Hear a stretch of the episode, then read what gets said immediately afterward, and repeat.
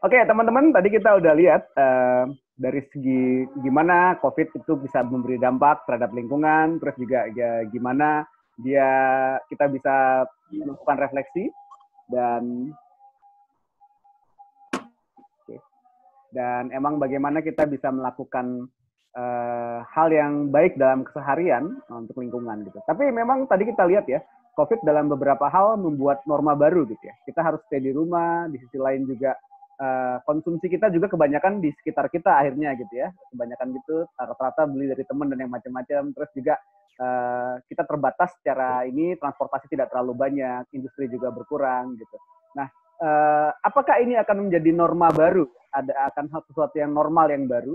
Menjadi sesuatu yang mungkin akan lebih sering Eh, kita sadari gitu ya. Kita tahu sebelum COVID juga uh, kampanye lingkungan kan sudah cukup banyak ya, sudah cukup didengar gitu ya. Walaupun memang belum maksimal, tapi setidaknya sudah mulai banyak orang yang sadar menggunakan diet kantong plastik, mulai apa uh, peralatan makan yang lebih uh, bisa dipakai kembali dan yang macam-macam gitu. Nah, uh, mungkinkah setelah ini akan ada new normal gitu kan? Se seberapa mungkin hal itu terjadi? Nah, kira-kira kalau menurut Tian gimana? Hal itu mungkin nggak dikerjakan oleh orang-orang selepas pandemi COVID ini kita masuk ke dalam standar yang baru terhadap lingkungan. Gimana Tian? Harus mungkin sih ya. uh, karena kalau enggak kita akan jadi dinosaurus yang musnah gitu ya. Uh, walaupun bukan semua manusia, tapi ya satu persatu akan kelihatan mana yang tidak bisa bertahan, mana yang bertahan. Kasarnya begitu. Tapi memang harus karena uh, dari segi ekonomi aja, misalnya ada yang uh, berdampak positif, banyak yang berdampak negatif karena isu uh, karantina uh, di rumah ini gitu. Jadi hal-hal tersebut perlu kita sadari, mumpung masih ada waktu nih. Nanti karena kalau udah hari akhirnya bisa selesai, jangan sampai kita kaget. Kaget pakai Zoom kayak gimana, kaget pakai WhatsApp call gimana, kaget pakai email gimana gitu ya. Nah sekarang harus bikin, uh, harus belajar lah intinya belajar. Kita adalah kita hidup dinamis, jadi akan mungkin perubahan-perubahan seperti ini. Dan yang tadi pertama kali aku bilang uh, ada khawatiran juga bahwasanya nanti negara-negara akan berlomba-lomba termasuk kita daerah-daerah otonomi kan uh, berlomba-lomba untuk meningkatkan uh, ekonomi masing-masing. Tapi sekali lagi jangan sampai malah memperburuk keadaan gitu ya. Jangan sampai ada COVID-COVID selanjutnya, MERS-MERS selanjutnya, karantina-karantina selanjutnya karena kita malah gelagapan. Jadi untuk saat ini selain kita bertahan, coba kita melihat new normal kita ke depan seperti apa sih gitu. Salah satu isu yang menarik terkait kesehatan publik ya Bang ya. Karena uh, ujung-ujungnya kan kesehatan kita yang di, ditargetkan gitu ya. Uh, resiko terbesar adalah kesehatan. Oleh karena itu harapannya juga semua negara dan kita sendiri uh, lebih sadar terkait kesehatan. Uh, dan itu akan berdampak juga sama isu lainnya termasuk soal isu lingkungan ini gitu. Jadi kesehatan publik ini berpengaruh dengan lingkungan. Jadi saat kita jaga lingkungan, kita sebenarnya juga jaga kesehatan kita sendiri. Tapi dengan skala katakanlah industri dan konsumsi kita yang seperti sekarang gitu, uh, mungkin nggak sih lingkungan masih sehat dengan cara seperti itu? Kalau melihat maksudnya kita kan banyak makan, terus terus uh, apa di kalau ke beberapa negara-negara kadang-kadang kan uh, sisa makanan begitu banyak gitu ya. Sumber daya bukannya kurang tapi ternyata tidak terbagi merata terus akhirnya berlebihan dan terus nah uh, dengan pola konsumsi dan pola hidup kita yang seperti itu kayaknya masih mungkin nggak? Apalagi manusia kan makin lama nambah nih ya. Sekarang udah bermiliar-miliar begitu. Nah gimana hmm. kalau menurut ya ada kemungkinan nggak sebenarnya alternatif hidup yang cinta lingkungan dan cinta kesehatan dan juga sejahtera itu mungkin gitu Ya, kalau tadi Bang Noir sebut tentang Sustainable Development Goals, benar banget. Ya, kita sebenarnya cukup tapi tidak merata. Jadi seluruh poin itu kayaknya harus dilihat satu-satu dan itu uh, itu bukan isu personal, jadi ini isu global sehingga perlu perannya uh, korporasi, uh, pemerintah dan lain-lain. Sebenarnya dari dunia itu udah udah membuat hal yang sangat keren dan ideal itu Sustainable Development Goals. Uh, namun prak, pada prakteknya memang uh, apa ya ujung-ujungnya mungkin regulasi di pemerintahan juga ya bang ya. Saat Vietnam sudah mempublikasikan uh, tidak ada kasus lagi mungkin ada pemikiran wah itu karena negaranya berpaham ini berpaham itu gitu. tapi secara umum kan itu karena uh, regulasi di pemerintahnya kuat dan sehingga uh, warga negaranya juga ikutan.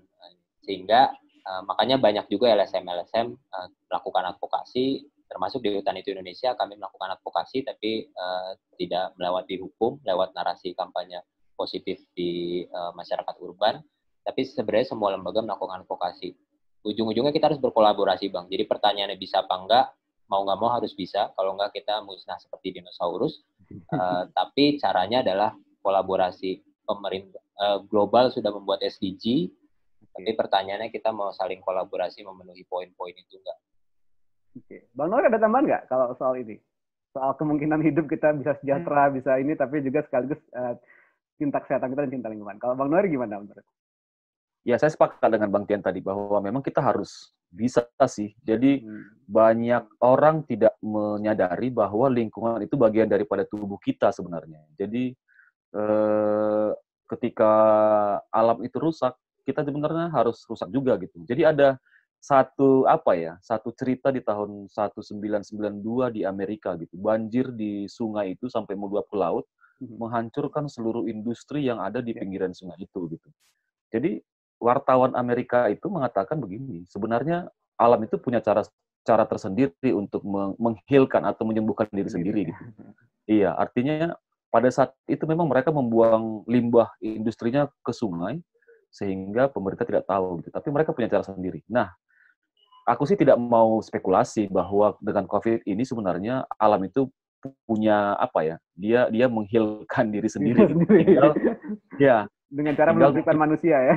Nah, itu dia mungkin. Tapi mungkin ada dilema lah karena memang terganggu manusia dan terganggu alamnya. Gitu. Jadi harus bisa memang. Jadi tambahan tadi dari Bang Christian tadi memang selain uh, kolaborasi mungkin ini harus uh, masif mungkin antara pemerintah dengan dengan dengan apa ya harus semua orang gitu. Makanya kita secara pribadi sih apresiasi terhadap mungkin hutan Indonesia dan teman-teman lain di NGO yang mungkin bekerja itu tanpa harus adanya dari supporting dari pemerintah gitu. Bergerak masing bersama-sama untuk kepentingan yang sama untuk membangun Indonesia yang sehat lah. Karena Indonesia ini memang sebagai salah satu apa ya Eh, sebagai salah satu pusatnya apa keanekaragaman hayati di dunia yang paling tinggi di dunia gitu. Jadi kalau ini rusak, kita menjadi tidak menjadi center lagi bagi uh, dunia. Pasti bisa, harus bisa lah menurut saya. Tapi nggak boleh pesimis ya, udah terlalu terlambat ya, kalau pesimis ya. Iya, iya. Karena memang bukan ada ada ada ini ada ada satu quote sih memang sebenarnya di uh, terutama untuk di laut ya. If hmm. ocean die, we die gitu. Jadi ketika hmm. laut mati, kita mati. Jadi intinya mungkin itu bisa dipakai untuk banyak hal. Hmm.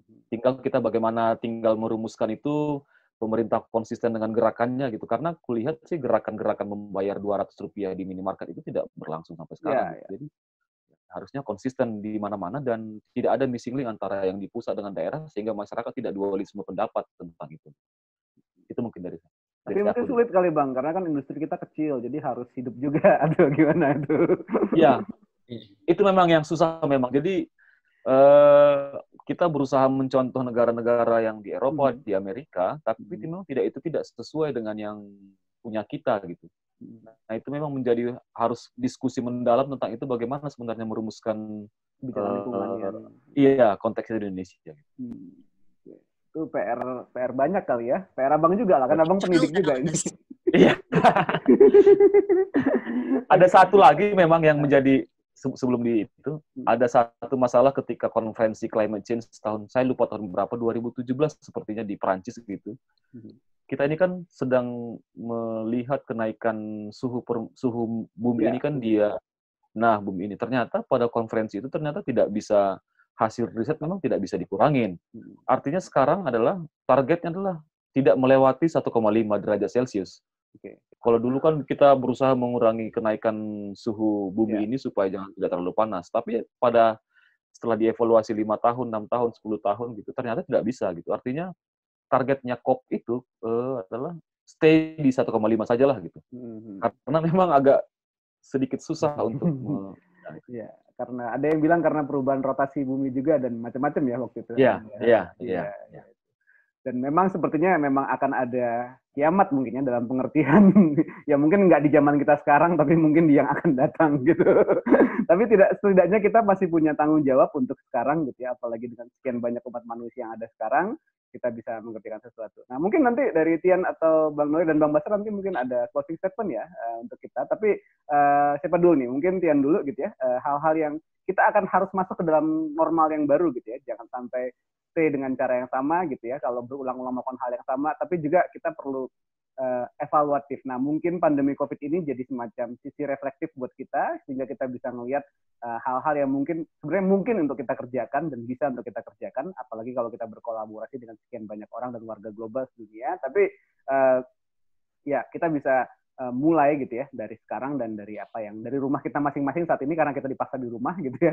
Jadi kita bisa itu. Nah, mungkin closing statement dari Tian, Bang Noir dan Bang Basar kalau uh, bisa untuk soal isu lingkungan kita dengan kasusnya dengan pandemi Covid. Silakan Tian. Pertanyaan penutup aku pengen uh, terkait refleksi sih, Bang ya. Refleksi akan uh, ada dua hal. Jadi terkait topik berkah bagi alam, banyak premisnya itu positif, tapi yang tadi saya bilang ada yang perlu tetap kita waspadai dan ini sudah terjadi. Yang pertama kita dengar dari teman-teman di Leuser ya. di Aceh, Sumatera Utara, uh, ekosistem Leuser itu ternyata uh, lodgingnya meningkat. Entah ilegal atau legal itu Oke. Okay, ya, okay. lah ini ya. ya. Masa-masa ini banyak pertanyaan juga gitu ya.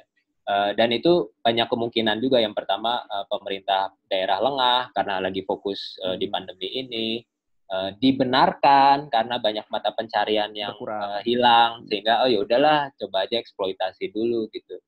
Yang ketiga adalah ya ada oknum-oknum yang memanfaatkan kejadian-kejadian seperti ini. Jadi kita harus tetap waspada, uh, kita harus beri kekuatan dan semangat buat teman-teman yang kerja langsung di lapangan, yang kerja langsung di uh, apa di mana pun sebenarnya karena semuanya melakukan hal yang uh, hal yang sama sebenarnya kolaborasi itu sendiri ada yang di lapangan, ada yang di webinar, ada yang di mana-mana gitu. Hal yang kedua itu um, terkait uh, apa ya bahasanya um, ya refleksi ini membuat kita uh, sebenarnya semuanya berdampak mau kaya miskin uh, sehat apa enggak kita kemarin ada artis yang suka berolahraga badannya bagus ternyata kena dugaan gitu ya hal-hal kayak gitu mengingatkan kita bahwasanya semua bisa terjadi sama kita. Nah, termasuk terkait dampak lingkungan ini. Dalam kasus COVID, eh, kesehatan kita menjadi terganggu dan kalau dirunut-runut itu berhubungan sama hubungan kita dengan uh, alam, lingkungan, hutan, laut, uh, dan kehidupan lingkungan kota juga, Bang. Walaupun ada dampak positif di kota, misalnya polusi udara menurun, hmm. Tapi sebenarnya industri batu bara kita juga masih masih berjalan sehingga tetap ada ada ada polusi-polusi tersebut. Polusi domestik aja uh, kayak kendaraan bermotor dan lain yang berkurang. Jadi lagi-lagi semua harus kolaborasi, nggak cuma masyarakatnya aja, tapi ada industri, ada korporasi, bisnis, uh, pemerintah juga apalagi. Makasih bang. Oke, silakan. Bang Nur dulu atau Bang Besar dulu? Aku dulu bisa? Ya, sebentar. Jadi memang ada dua hal sih. Yang pertama memang itu uh, karena ya pertama media harus uh, terus membardir uh, ini sih, membardir tentang bagaimana kerusakan alam, lalu bagaimana yang jadi uh, seperti vokal mungkin bisa bisa uh, sebagai media salah satu media yang besar mungkin bisa bisa terus berkampanye tentang lingkungan ini gitu. Kemudian eh, karena ini mungkin anak muda sih yang anak muda sih sebagai generasi ini kan ya yang ke depannya gitu mungkin bisa berbuat sesuatu yang lebih baik gitu karena anak muda ini kan orang-orang yang bisa tahu tentang lingkungan banyak mendapat wawasan dari mana-mana. Jadi eh, dampak COVID ini COVID ini memang membawa sesuatu perubahan gitu. Tapi kalau bisa memang kita harapkan perubahan yang positif. Artinya kita bergerak bersama mengendalikan COVID juga mengendalikan uh, lingkungan gitu. Jadi harapannya sih mungkin anak-anak muda bisa lebih uh, berubah dalam habitnya, dalam itunya dan juga bisa mengkampanyekan sesuatu tentang uh, lingkungan dan pengaruh COVID itu. Gitu. Begitu mungkin. Ya, terima kasih. Kalau Bang Basar ada buat mana? Kalau aku sih sama lah seperti dua teman diskusi kita ini.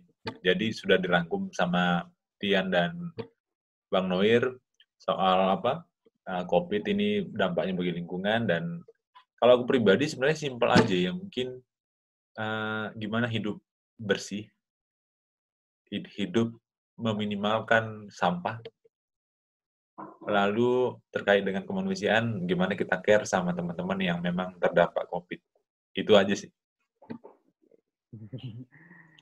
Ya, kawan-kawan, itu ujung dari diskusi kita sekarang gitu ya. Dari beberapa hal tadi kita ngelihat ada dampak positifnya, ada dampak negatifnya, tapi setidaknya ini memberi refleksi pada kita bahwa uh, kita punya kesempatan sebenarnya, semacam diberi kesempatan kedua untuk katakanlah mulai beranjak dari kesalahan-kesalahan yang ada, terus uh, mulai care dan berkolaborasi untuk masalah lingkungan kita gitu kan. Ini bahasannya sebenarnya menarik dan kita bisa contohkan dalam keseharian kita masing-masing. Tadi udah ada beberapa contohnya gitu ya.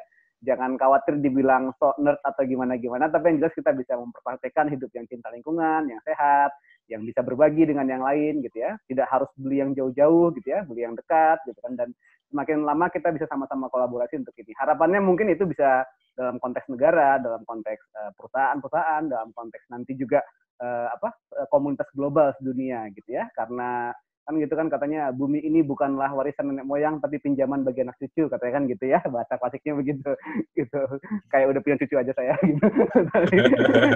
Tapi oke okay, itu ya itu yang diskusi kita. Kita bisa melihat beberapa hal baik. Ya ini berkah gitu ya tapi juga nanti juga kita harus bisa manfaatkan ini untuk refleksi kita bersama supaya kita bisa sampai alam yang lebih baik lingkungan yang lebih baik. Semoga kita sebagai manusia pasca COVID adalah manusia yang lebih peduli lingkungan, manusia yang bisa berbagi, manusia yang juga uh, bisa menjaga satu sama lain dan menjaga alam. Itu ya, kita tutup diskusi kali kita ini. Nah, teman-teman jangan lupa pantengin channel berikutnya ya. Kita akan ada bahasan terus-menerus yang menarik. Kalau teman-teman ada usulan, bahasa apa, boleh taruh di komentar gitu ya. Nanti kita akan lihat beberapa hal yang lain, nggak harus yang serius-serius. Uh, semua yang nggak serius pun kita bisa buat jadi serius nanti gitu ya. Nanti jadi uh, kita bisa. Channel vokal kita ada di YouTube ya, dan juga nanti ada ini juga. Dan uh, jangan lupa juga untuk lihat info-info terbaru di vokal.info. Gitu. Kita ada banyak uh, berita, banyak opini, artikel, dan hal-hal yang menarik yang teman-teman mungkin juga suka. Terima kasih sekali rekan-rekan yang gabung dalam diskusi kali ini. Terima kasih Bang Noir, uh, Katian, terima kasih Bang Basel, terima kasih. Terima kasih.